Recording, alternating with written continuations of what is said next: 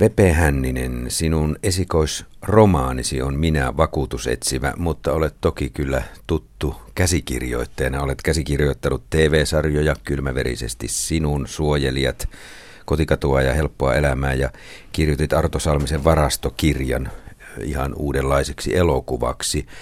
Mitä eroa teit, kun lähdit kirjoittamaan ensimmäistä romaaniasi? Millä tavalla sitä lähdit rakentamaan? No mä huomasin ainakin alkuunsa sen, että tämä käsikirjoitusvaihde oli sillä tavalla vähän päällä, että kun käsikirjoituksia tekee, niin tottuu siihen, että onko tällainen nyt mahdollista kuvata, onko tämä liian kallista, onko tässä joukkokohtauksia, joudutaanko tässä matkustelemaan, ja huomasin, että se oli jotenkin jäänyt tavallaan tuonne urapäähän siitä, ja sitten tajusin, että nythän mä voin mennä vaikka Kuuhun ja voin laittaa ihan minkälaisia joukkokohtauksia tahansa, ja tavallaan siis se semmoinen, että kun on käsikirjoittajana, ehkä se ydin on vielä siinä, että käsikirjoittajana on tottunut kirjoittamaan silleen tavallaan aika niukasti, jotta sitten taas elokuvan tai TV-sarjan nämä muut taiteelliset vastuunkantajat saa tehdä oman työnsä siihen päälle, mutta tässä tosiaan niin kun meni vähän aikaa ennen kuin tajusin, että mä saan puvustaa nämä, mä saan lavastaa, mä saan valaista kuvat, saan valita kuvakulmat, eli saan niin kuin tavallaan ohjata sitä kaikkea. Ja se oli tavallaan semmoinen, niin kuin ensi alkuun huomasin, että tuli kirjoitettua niin kuin turhan niukasti. Ja sitten kun tästä pääsiirti, niin sittenhän se oli jotenkin hirveän hauskaa, että minkälaisilla pienillä impressioilla luodaan niin kuin sitä, että se maailma muuttuisi lukijan niin kuin mielessä visuaaliseksi. Eli mitä annetaan, mitä ei anneta. Niin, silloinhan sinulle tuli tavallaan paljon enemmän vapauksia, pystyy tekemään mitä tahansa. Joo, totta. Se oli semmoinen aika vähän niin kuin varsa kevätlaitumella tunne, että siinä jollakin lailla tuntuu, että saa riehaantua, mutta sitten ehkä kuitenkin se, että ehkä se kuitenkin vielä silti on enemmän niin kuin sen draaman päällä toi kerronta kuin, että lähetäisiin esimerkiksi multa puuttuu kaikki maisemakuvaukset ja enkä jaksa kuvata 3 sivua ihmistä, mitä ihmisillä on päällä. Että mä ajattelin, että se on ehkä lukijan oma mielikuvitus, mikä sitten täydentää. Että kuitenkin jokainen kuvittelee tietynlaiseksi henkilöt ja maisemat ja tällaiset. Mutta niitä kustannustoimittajan ekan version jälkeen oli se, että anna nyt vähän edes tämmöisiä ilmeitä, äänenpainoja, tällaista viitettä jonnekin. Ja se oli hauska huomata sitten, kun sen tämän kierroksen teki siihen tekstiin, niin sitten miten se kasvoi. Että se oli semmoista tavallaan opettelemista myöskin tämän proosan kirjoittamisen taito. Niin, melko toiminnalliseksihan sinä olet tämän romaanisi Minä vakuutusetsivä kirjoittanut. Ja siinä on tiettyä sarjamaisuutta sillä tavalla, että kun kappale loppuu tai tietty kokonaisuus, tietty jaksokuvaus loppuu, niin sinne loppuun olet kirjoittanut usein aika yllättävänkin käänteen, joka koukuttaa lukijaa sillä tavalla, että haluaa lukea siitä jatkoa eteenpäin, että miten tämä Reko selviää sitten tilanteesta, mennään kohta näihin hahmoihin. Juuri tämä, että jätät lukijan ahneeksi sille, mitä tulee tapahtumaan. Niin, se varmaan tulee tästä draaman tavasta kirjoittaa ja tavasta, jolla kohtauksia rakennetaan. Että jokainen kohtaus pitäisi oikeastaan kerronnassa olla jonkunlainen käänne, joka päättyy siihen juuri tämmöiseen, niin kuin mainitsit, tämmöiseen cliffhangeriin, että tulee halu nähdä, että mitä nyt tapahtuu. Eli pyritään luomaan jännitettä, joka pitää lukijan aktiivisuuden korkealla. Reko oli ollut vakuutusetsivänä Kullervon palkkalistoilla joitakin vuosia, kunnes hänet oli saneerattu vanhojen ja väsyneiden omistajien myytyä yhtiön nuoremmalle ja dynaamisemmalle sijoittajaryppäälle. Uusi johto säilytti vanhasta vakuutusyhtiöstä vain perinteikkään nimen. Muuten kaikki ulkoistettavissa oleva ulkoistettiin ja työpaikkansa pitäneitä alettiin hajottaa ja hallita puhumalla yrityksen arvoista ja työhön sitoutumisesta. Se puolestaan tarkoitti krooniseksi muuttuvaa play-off-tilannetta työyhteisön sisällä. Vakuutusyhtiö tarvitsi kuitenkin edelleen Rekon palveluksia. Monissa tapauksissa hänen urkkimansa tiedot vakuutushuijausyrityksistä säästivät satoja tuhansia euroja, ja vielä suurempi oli ennaltaehkäisevä vaikutus, joka hillitsi petosta suunnittelevia. Vepe Hänninen tässä romaanissasi on siis vakuutusetsivä Reko Laulumaa, joka on irtisanottu Kullervo-vakuutusyhtiöstä, kuvitteellisesta vakuutusyhtiöstä, mutta hän tekee keikkaa, pätkätyötä tälle vakuutusyhtiölle. Hän vakoilee vakuutuksenottajia, jotta yhtiö välttyisi näistä vakuutusmaksuista, ettei tarvitsisi maksaa. Hän vakoilee ehkä jossain määrin vammautuneita ihmisiä, jotka hakevat korvauksia siihen työkyvyttömyyteen tai muuhun, tai sitten ovat tuhlanneet omaisuuttaan jonnekin muuanne. Mutta sitten siinä tarinan myötä myös Kullervo-vakuutusyhtiöstä paljastuu kaikennäköistä.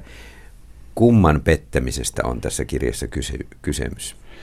Niin, kyllähän tämä moraliteetti loppuviimeksi kääntyy siihen, että se mitä nämä vakuutuksenottajat tai nämä vakuutuspetolliset tekee, niin on aika kesyä sitten sen rinnalla, mitä täällä vakuutusyhtiössä puuhataan. Ja se on tavallaan niin kuin kahdella tavalla, sanotaanko moraalittomuus, korruptio, mikä tänne vakuutusyhtiön on pesiytynyt. Eli siellä on sellainen, mikä oikeastikin tapahtuu koko ajan tässä meidän ympäristössä, eli sitä kutsutaan korvauspolitiikaksi. Ja se korvauspolitiikka pitää sisällään esimerkiksi tämmöisessä työtapaturma- ja muissa sairauseläkeasioissa niin tämmöisen vakuutusoikeusjärjestelmän ja vakuutuslääkärijärjestelmän, joiden tällaisesta ikään kuin asemastahan nyt keskustellaan koko ajan paljon. Ja siinä voidaan kysyä, että onko se oikeusvaltion tapa toimia, että päätöksiä tehdään jotenkin tuollaisissa melkein salaseuroissa. Että tämä on oikeastaan se, mikä on se todellinen ja se on ihan laillista, mutta sitten onko se oikeudenmukaista, on se toinen kysymys. Mutta sitten tämä toinen puoli on siinä, että tähän pesiytyy sitten ihan tällainen niin kuin rahanpesu. Ja se nyt on tavallaan fiktiivistä. Mä en usko, että If tai Tapiola nyt välttämättä tuolla hirveästi rahaa pesee. Ne pärjää ehkä ihan muutenkin. Mutta siinä on tietysti kyllä oikeastaan monessa liike-elämän muodossa, niin tämä tämmöinen niin kuin Euroopassa yleensäkin, niin raja sen hämärän vyöhykkeen ja tämän laillisen toiminnan välillä on aika hämärtynyt. Ja rahaa pestään paljon, koska markkinoilla liikkuu paljon erilaista rikollisuudesta tullutta rahaa. Tämä oli mun tämmöinen vähän oma keksintö. Mä mietin, että mikä olisi parempi tapa pestä rahaa, kuin myöntää vakuutuskorvauksia lähipiirille semmoisista tapahtumista, siis vakuutustapahtumista, onnettomuuksista, vahingoista, joita ei koskaan ole sattunut. Eihän kukaan sellaista rupea epäilemään, että jos vakuutusyhtiö kerrankin jakaa avoimesti, aulisti sitä rahaa eteenpäin. Niin, ja kyllähän liikutaan aika kyseenalaisilla alueilla, kun vakuutusyhtiöt sijoittelevat suuria valtavia rahaomaisuuksiaan ja sitten epäonnistuvat niissä ja ketjuttavat niitä jollakin tavalla erinäisiin liikejärjestelyihin, niin kyllähän siinä aika lailla rajoilla mennään. Sitäkin nimenomaan kuvaa tässä. Mutta nyt kun on ryhdytty kirjoittamaan näistä vakuutuspetoksista tai myös vakuutuslääkäreiden kytkennöistä, niin mitenkä sinä olet aavistellut tällaista, vai kun tästä on kuitenkin pari vuotta, kun olet aloittanut tämän kirjan kirjoittamisen? Niin, mä en tiedä, oliko se nyt ihan pelkkää selvän näkemistä, mutta silloin kun mä aloitin kirjaa, niin ei todellakaan sitä ei hirveästi keskusteltu, mutta siitä oli olemassa semmoisia niin kuin hiljaisia signaaleja, että oli jo jonkun verran asioita nostettu esille, mutta ei ollenkaan siinä määrin, ja niin kuin mitä nyt tällä hetkellä tai silloin kun tämä kirja ilmestyi. Jotenkin varmaan siinä sattuma lähti sopivalla tavalla kelkkaan, että tästä tulikin yllättävän ajankohtainen. Että mä tietysti mielellä ajattelin, että tämä kirja nosti tämän keskustelun, mutta se olisi ehkä vähän turhan polleelta sanoa. Se keskustelu käynnistyi jo niin, toki ennen kuin sinun kirjasi oli julkisuudessa, mutta kyllähän sitä vakuutuksenottajien tyytymättömyyttä vakuutusyhtiöitä kohtaan on ollut jo pitemmän aikaa, että eihän sieltä koskaan mitään rahaa saa eikä korvauksia saa koskaan. Kyllä semmoista on ollut, mutta nyt vasta nämä isommat jutut on tullut myöhemmin, nimenomaan nämä vakuutuslääkärikytkökset ja jos ajatellaan, että jotkin nimilistat pidetään salassa, niin mistä se kertoo? Eikö silloin ole oikeutettua ruveta epäilemään sitä, että tässä on jotain hämärää? Kyllä se kertoo siitä, että tässä oikeusvaltiossa on, on aika erikoisia virityksiä, että mitä täällä voi laillisesti tehdä. Ja kyllä se näyttää siltä, että tämmöiset siis vakuutusyhtiöt, eläkevakuutusyhtiöt, niin nehän on siis valtavia korporaatioita ja niillä on valtava voima lobata asioita. Ja oikeastaan voisi kysyä, että ovatko he onnistuneet säädättämään itselleen sellaiset lait, jotka mahdollistaa niiden erittäin tuloksellisen toiminnan, kun esimerkiksi lakisääteisistä vakuutuksista, siis näistä pakollisista työntekijä- ynnä liikenne- ja muista vakuutuksista, niin vakuutusyhtiöiden käärimät voitot ovat noin 20% luokkaa. Ja sehän on lupa painaa rahaa faktisesti. Ihmisten on pakko ottaa ne vakuutukset ja ne on viritetty niin, että voittoa jää 20%. Niin jostakinhan se kertoo. Ei tarvitse hirveästi syytellä, että jossakin on tämmöistä salaliittoteoriaa, että jossakin on iso paha susi. Kun katsoo noita lukuja, niin kyllä ne kertoo aika paljon.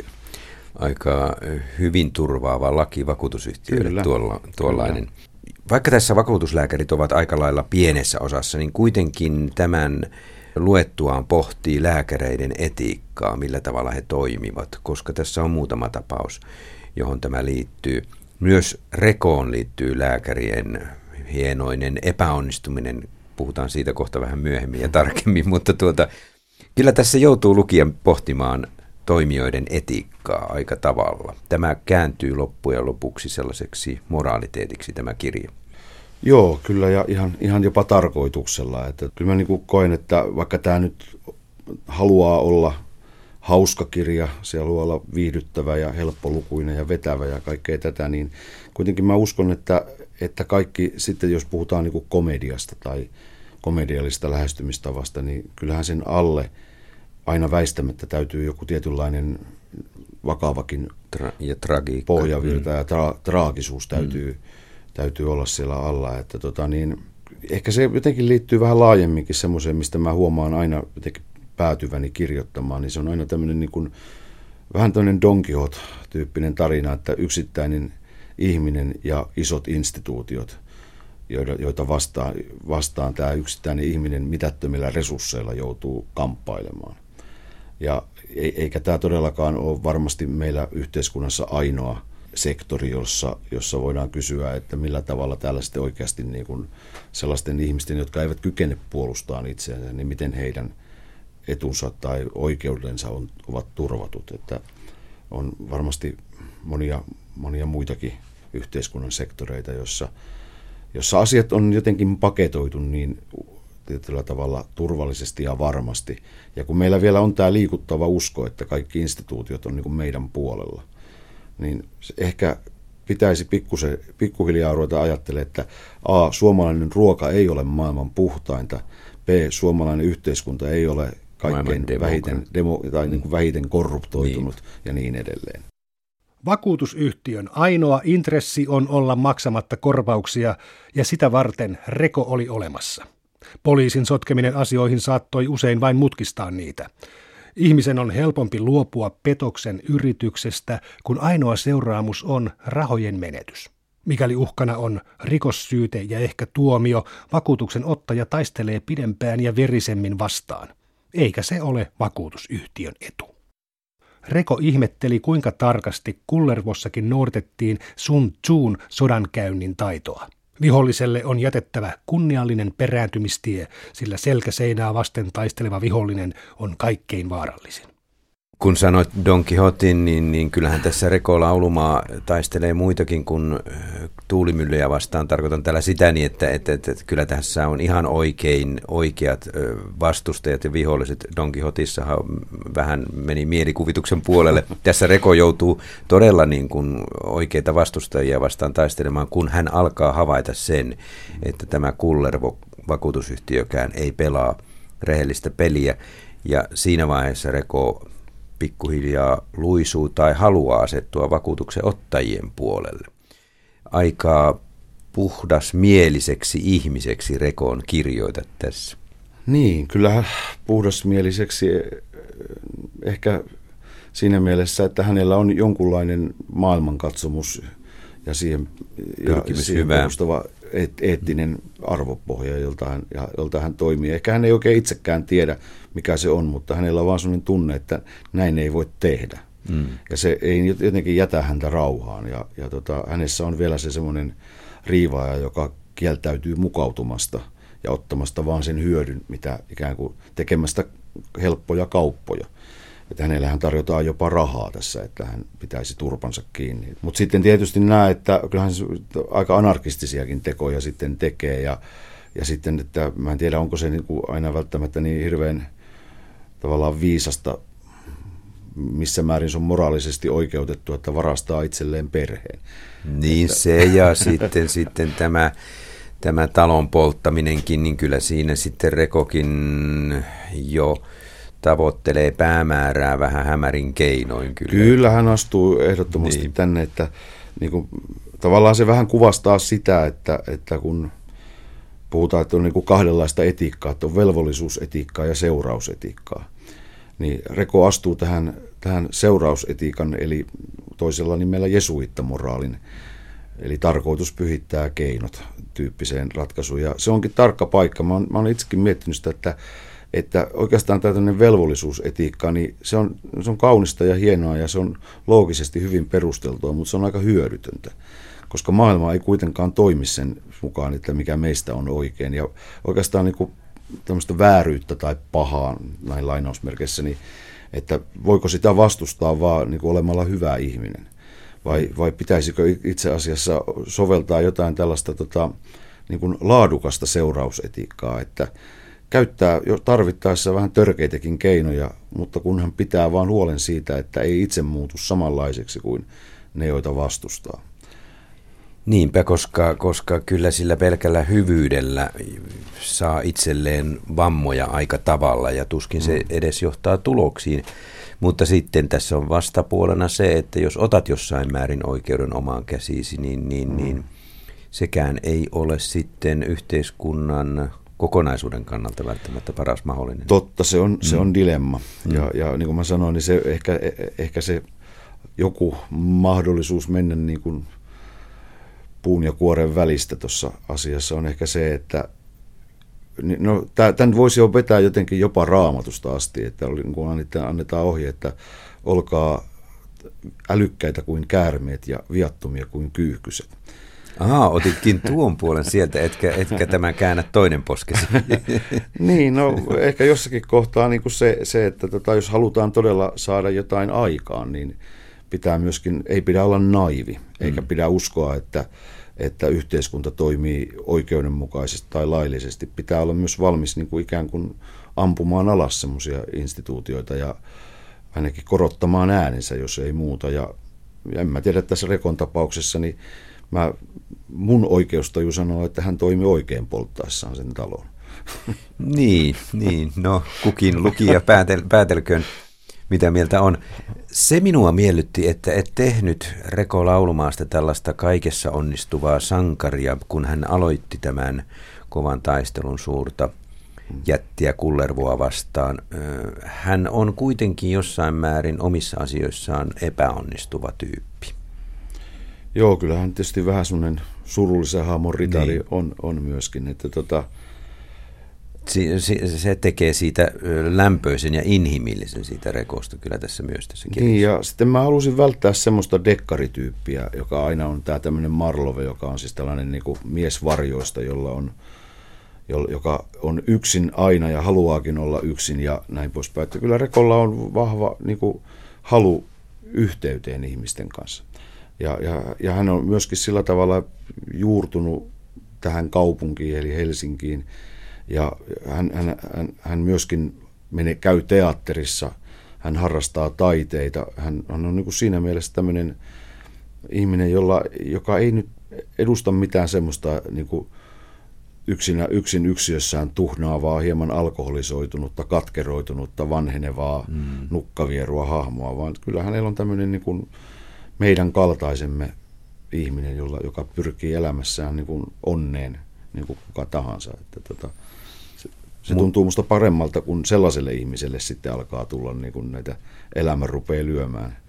Kyllä, ja elämä rupeaa tässä sinun kirjassasi lyömään Rekoa sillä tavalla, että hänellä todetaan kivessyöpä ja sitten kun hän menee siitä leikkaukseen, niin tämän verran nyt paljastetaan kuuntelijoille tätä kirjan juonta, mutta enpä usko, että se vie lukunautintoa, niin siinä käykin pieni vahinko. Siinä lähteenkin väärä kives pois sitten. Niin, näin pääsee tapahtumaan. Ja siitä tulee sitten Rekolle kaikennäköisiä vaikeuksia. Siinäkin vähän tölväset lääkärikuntaa mielestäni. No joo, en tiedä.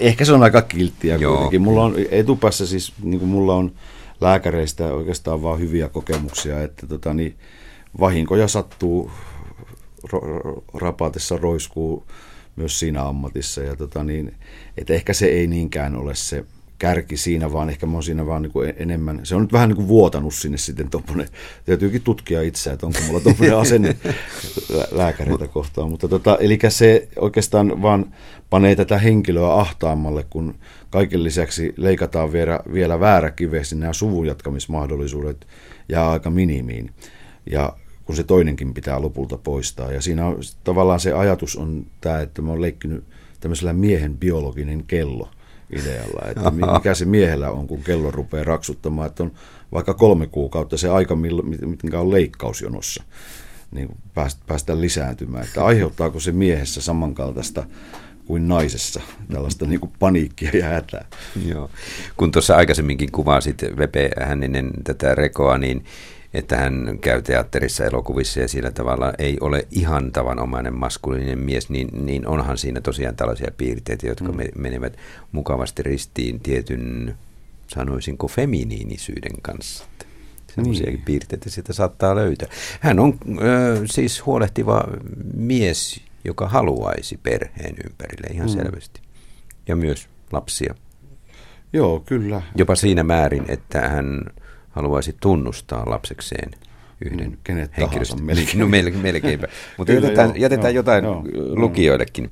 Palataan vielä vähän tähän Kullervon ison kuvioon. Miksi tämä likainen rahanpesu tuli tähän? Onko se yksi syy, että olet kirjoittanut tämän dekkarimaisesti, niin se vaatii myös tällaisia hieman rikollisia, isompia kuvioita?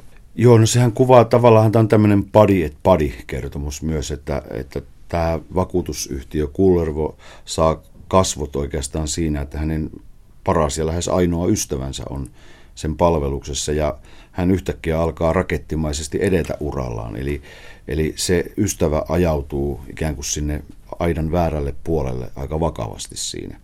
Ja Reko yrittää vielä pelastaa sen ja hän joutuu siihen ristiriitaan niin kuin sen lojaalisuuden, että katsonko sormieni läpi asioita sen vuoksi, että pelastan ystäväni Nahan ja hänen perheensä. Vai toiminko tässä tilanteessa niin kuin jotenkin suurempaa etua ajatellen? Se tulee siis tästä tämmöisestä myöskin dekkarin, niin kuin, että sitä paukut pitää olla isoja ja tämmöistä, mutta sitten siinä ennen kaikkea on tärkeä se ystävyyden kuvaus siitä, että kuinka paljon sitä hyväveliverkostoa voi sietää. Että olisi helpompaa mennä sitä kautta, että olla kavereita ja nostaa rahat ja pitää turpansa kiinni ja sopia, että näistä ei sitten huudella. Ja mä luulen, että tästä se usein lähtee juuri tämä kaikki tämmöinen, mitä sitten lopulta päädytään puimaan toivottavasti käräjäoikeudessa ja ylemmissäkin oikeusasteissa, että ajatellaan, että no mehän tässä nyt vaan vähän sumplitaan näitä asioita ja kyllä mä väitän, että meillä nämä hyväveliverkot on aika vahvoja. Se on aika mielenkiintoista, miten kirjoitat näitä leikkauskohtia tässä ystävyydessä siinä vaiheessa, kun kaveri alkaa menestyä. Ja siinä alussahan on kyse tilaisuudesta, joka synnyttää ahneuden. Niin kaveri saa valtavan komean ajopelin alle, niin hän häpeää kertoa sitä Rekolle siinä alussa. Ja se on ihan uskottavaa, että näinhän on. Ei sitä halua heti parhaalle kaverille kertoa, että nyt alkaa niin kuin rahaa tulla ikkunoista ja ovista. Aivan. Kyllä se näin menee. Mutta miten paljon tämän ahneuden kautta kirjoitit ajankuvaa? Nythän on kirjoitettu, monet kirjailijat ovat kirjoittaneet siitä, kuinka kun tilaisuus syntyy, niin kuka tahansa meistä heittäytyy ahneeksi. Niin, kyllähän sitä tämmöinen, miten sitä sanotaan, moraalinen dualismi on aika varmasti hyvä ilmaisu asialla, jossa jokainen on samaan aikaan niin kuin hyvää tarkoittava lähimmäinen ja sitten kuitenkin oman elämänsä toimitusjohtaja. Ja mitä ikään kuin syvemmin tämä markkinatalous niin kuin asettuu niin kuin ihmisen tämmöiseksi normaaliksi toimintamalliksi, niin sitä enemmän se sitten tulee niin kuin lähisuhteisiin, jossa kaikki mitataan hyödyllä ja jollakin kysymyksellä, että mitä minä tästä saan, jos. Ja mä luulen, että tämä on se ehkä se vahingollisin seuraus. Musta esimerkiksi niin kuin Roy Andersson on kuvannut loistavasti sitä elokuvassaan, se oli vissiin toisen kerroksen lauluja, jossa he puhuu siitä, että kuinka ihmiset hokee sitä, että Jeesus oli kiltti ihminen, mutta hänellä ei ollut liikeideaa. Et sen takia hän epäonnistui täysin, että hänellä olisi pitänyt olla kunnon liikeidea. Ja sitten siinä lopuksi krusifiksikauppias heittelee kaikki ristit kaatopaikalla ja sanoo, että tämä oli ihan paska liikeidea, että nyt pitää keksiä. On keksittävä hyvä liikeidea. Ja se, että aika, jossa uskonnon sijalla on liikeidea.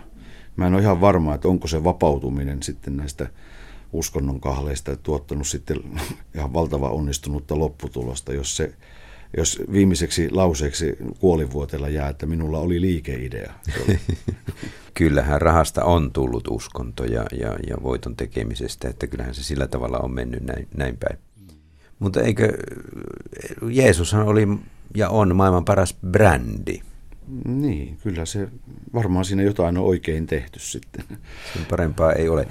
Siinä mielessä myös petoksesta ja pettämisestä on kyse tässä sinun kirjassasi Minä vakuutusetsivä. Kun tulee tilaisuus rikastua äkkiä, niin siinä samalla sisällä on se pelko, sen oman aseman ja sen valta-aseman ja sen menestymisen mahdollisuuden menettämisestä. Ja se on pelko siellä ja se on pelko myös muissa ihmisissä sitten siellä toisessa päässä. Niin tämähän on ihan jopa jotenkin tutkittuakin tietoa, että on niin kuin saatu selville, että paljonko ihmisen pitää saada lisää, jotta se vielä lisää onnellisuutta. Ja se on jotenkin keskituloisella ihmisellä, niin olikohan se jotain 8 000 euroa vuodessa. Jos sen verran lisääntyy käytettävässä oleva rahaa, niin se tuottaa vielä onnellisuutta. Mutta siitä ylöspäin se alkaa tuottaa onnettomuutta, eli syntyy justiin se huoli siitä, että mihin mä nyt nämä kaikki, miten mä turvaan nämä rahani, ettei inflaatio syö, etten mä menetä tätä asemaani. Ja jokainen tietysti virittää sitä elintasonsa sille levelille, kun pystyy. Ja sitten se koko ajan on se putoamisen, on niin kuin paljon menetettävää. Ja se ylipäänsä, että jos ajatukset askartelee jatkuvasti talouden ja rahan ympärillä, niin ei se nyt kovin rikasta ja onnellista elämää voi olla. Olet virittänyt tässä ilmeisen tarkoituksellisesti tavallaan kaksi ääripäätä, että tässä on huonosti toimeen tulevien joukko ja sitten näiden rikkaiden joukko. Näetkö tämän suomalaisen yhteiskunnan tällä tavalla kahtia jakautuneena? Niin, sitä olisi aika vaikea olla näkemättä oikeastaan kahtia jakautuneena siinä mielessä, että kyllähän tämmöinen, sanotaan, että vaikka kansaneläkkeellä perusturvalla elävä ihmisen, niin en mä voi käsittää, että miten sellaisella esimerkiksi jossain Helsingin hintatasossa tullaan ylipäänsä toimeen, että miten se on mahdollista. Että mä tuossa aikoinaan, kun kotikatua tein muutaman vuoden, niin mä ajoin monena aamuna Pasilaan leipäjonon ohitse. Ja kun sitä jonoa katseli siinä, niin se ei suinkaan koostunut mistään alkoholistista tai jotenkin sillä tavalla jotenkin niin kuin ongelmaista ihmistä, vaan siellä oli ihan tavallisia äitejä lastenvaunujen kanssa, ihan siistinnäköisiä ihmisiä ja mennä siihen seisomaan, niin on jo sen verran iso stigma, että mä en usko, että kukaan sitä niin kuin menee vaan sen 3 ranskanleivän takia siihen 8 tunniksi jonottamaan ihmisten katsettavaksi. Ja kyllä se niin kuin siinä näkyy viimeistään, että missä mennään, että edes yrittämällä ei välttämättä vaan ei pärjää. Tämä on jotenkin viritetty. Mutta sitten tähän niin kahtiajakoisuuteen niin tässä kirjassa, niin en mä ihan semmoiseen ruuneperiläiseen köyhyyteen, jalon köyhyyteen hirveästi usko, että tässäkin nämä vähäosaisimmat niin ja aikamoisia konniahan nekin on, että ne yrittää kuitenkin sitten taas toimia saman logiikan mukaan, mitä isot edellä sitä pienet perässä, ne koittaa sitten omalla tavallaan taas nyhtää kaiken, mikä on nyhdyttävissä ja ikään kuin hakee kompensaatiota sille kokemalleen kaikelle kurjuudelle, että heillä olisi niin kuin oikeus tässä sitten mennä vapaamatkustajina. Reko halusi lieventää nolouttaan tarjoamalla Santakarille vielä kahvit. Istunto venyi lopulta miltei 2 tunnin mittaiseksi, koska Reko halusi selvittää, millaisilla argumenteilla oli liikkeellä taho, jota saattoi hyvinkin pitää hänen ammattikuntansa peilikuvana. Santakarin tarinat vakuutusyhtiöiden korvaus- tai pikemminkin korvaamatta jättämispolitiikasta olivat hämmentäviä. Reko sai kuulla, kuinka vakuutusyhtiöt maksavat helposti korvauksia matkalla mukaan varastetuista kameroista ja kännyköistä, mutta kun kyse oli lakisääteisistä työtapaturma- tai liikennevakuutuskorvauksista, joissa korvaussummat olivat aivan toisilla lukemilla, hanat menivät yhtäkkiä ja perustelematta kiinni. Hän sai kuulla ihmisistä, jotka olivat pudonneet kahden erimielisen lääkärin loukkuun, kuinka vakuutuslääkärit olivat salaseuran kaltainen instituutio. Heidän nimensä olivat vaikeasti saatavilla, he eivät perustelleet päätöksiään, eivätkä selittäneet, millä opilla saattoivat julistaa terveeksi ja työkykyiseksi ihmisen, jonka 5 muuta asiantuntijalääkäriä olivat todenneet 100-prosenttiseksi invalidiksi. Pahimmassa tapauksessa sairautta hoitanut terveyskeskuslääkäri oli potilaan tietämättä sama, joka myöhemmin vakuutuslääkärinä päätti hänen kohtalostaan. Reko kuuli, mitä tapahtuu ihmisille, jotka määritellään yhtä aikaa terveiksi ja työkyvyttömiksi. He putoavat kaikkien turvaverkkojen läpi, koska jokainen taho, työnantaja, Kela, sosiaalivirasto, kaikki heivaavat hänet toiselle luukulle. Monet oli pitänyt hengissä pankkilaina tai läheisten armeliaisuus. Oikeuden hakeminenkin oli Santakarin mukaan tehty lähes mahdottomaksi, koska asioita ei käsitelty normaalissa oikeudessa, vaan sanahirviössä nimeltä vakuutusoikeudellinen erityistuomioistuinjärjestelmä, jota vakuutusyhtiöt itse rahoittavat ja joiden päätöksistä oli käytännössä mahdotonta saada valitusoikeutta ylempiin oikeusasteisiin. Alemmissa oikeusasteissa vakuutusyhtiöt voittivat tapaturma-asioista yli 90%.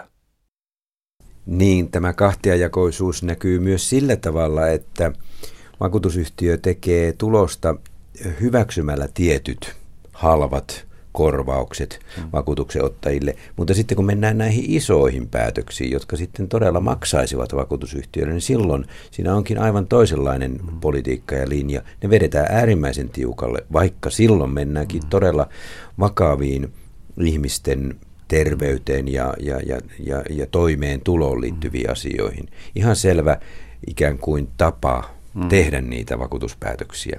Sehän on niiden ansaintalogiikkaa, eli tulonsiirtoa rehellisiltä epärehellisille.